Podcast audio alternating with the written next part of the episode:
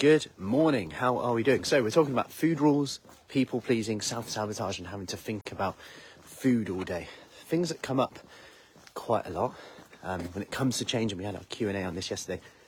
But first off, I want to talk about um, food rules and whether they're good or bad, and, and how that can impact people pleasing. So, let's give an example of this. Right now, with work, you know, you go into work, and it's like maybe there's food out, it's a bit it's a bit like, or working from home, and you're a bit like, oh, it's a bit on the side there, it's a bit on the side there. And if we think about people pleasing and personality traits around doing what others do to fit in, and all of these decisions that make it tough, when we say things like, oh, I can't really, I shouldn't really, it becomes a bit like, and let's say we just don't want to do it, but we feel we have to, and we regret doing it anyway we feel we don't, we don't, we don't really want to do it. But when we say things like "I can't," you're more like it, it suggests you can be. Oh, go on, just just have one.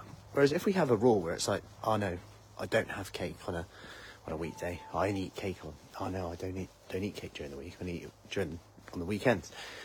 I don't is a lot more firm. And what we found is that people just feel more comfortable when they have those boundaries because as much as we don't want food rules and things, we actually need some structure. Otherwise, we're actually thinking about food all day. Can I have a bit of this? What does moderation mean?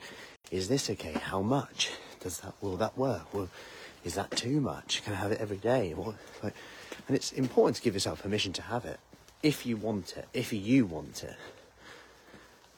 If you want it, and that's the key thing. Not, oh, I'll have it just because it's there.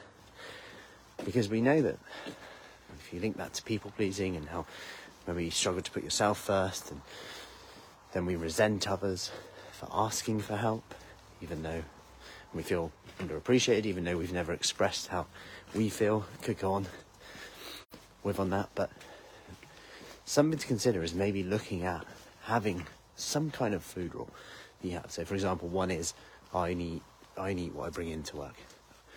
I only I only snack on this, this, and this in the lunchbox, in the bag, done. It's actually fewer decisions and less to think about by having some kind of food rules and structure. Anyway, I hope that helps. Any questions, let me know. Happy Friday.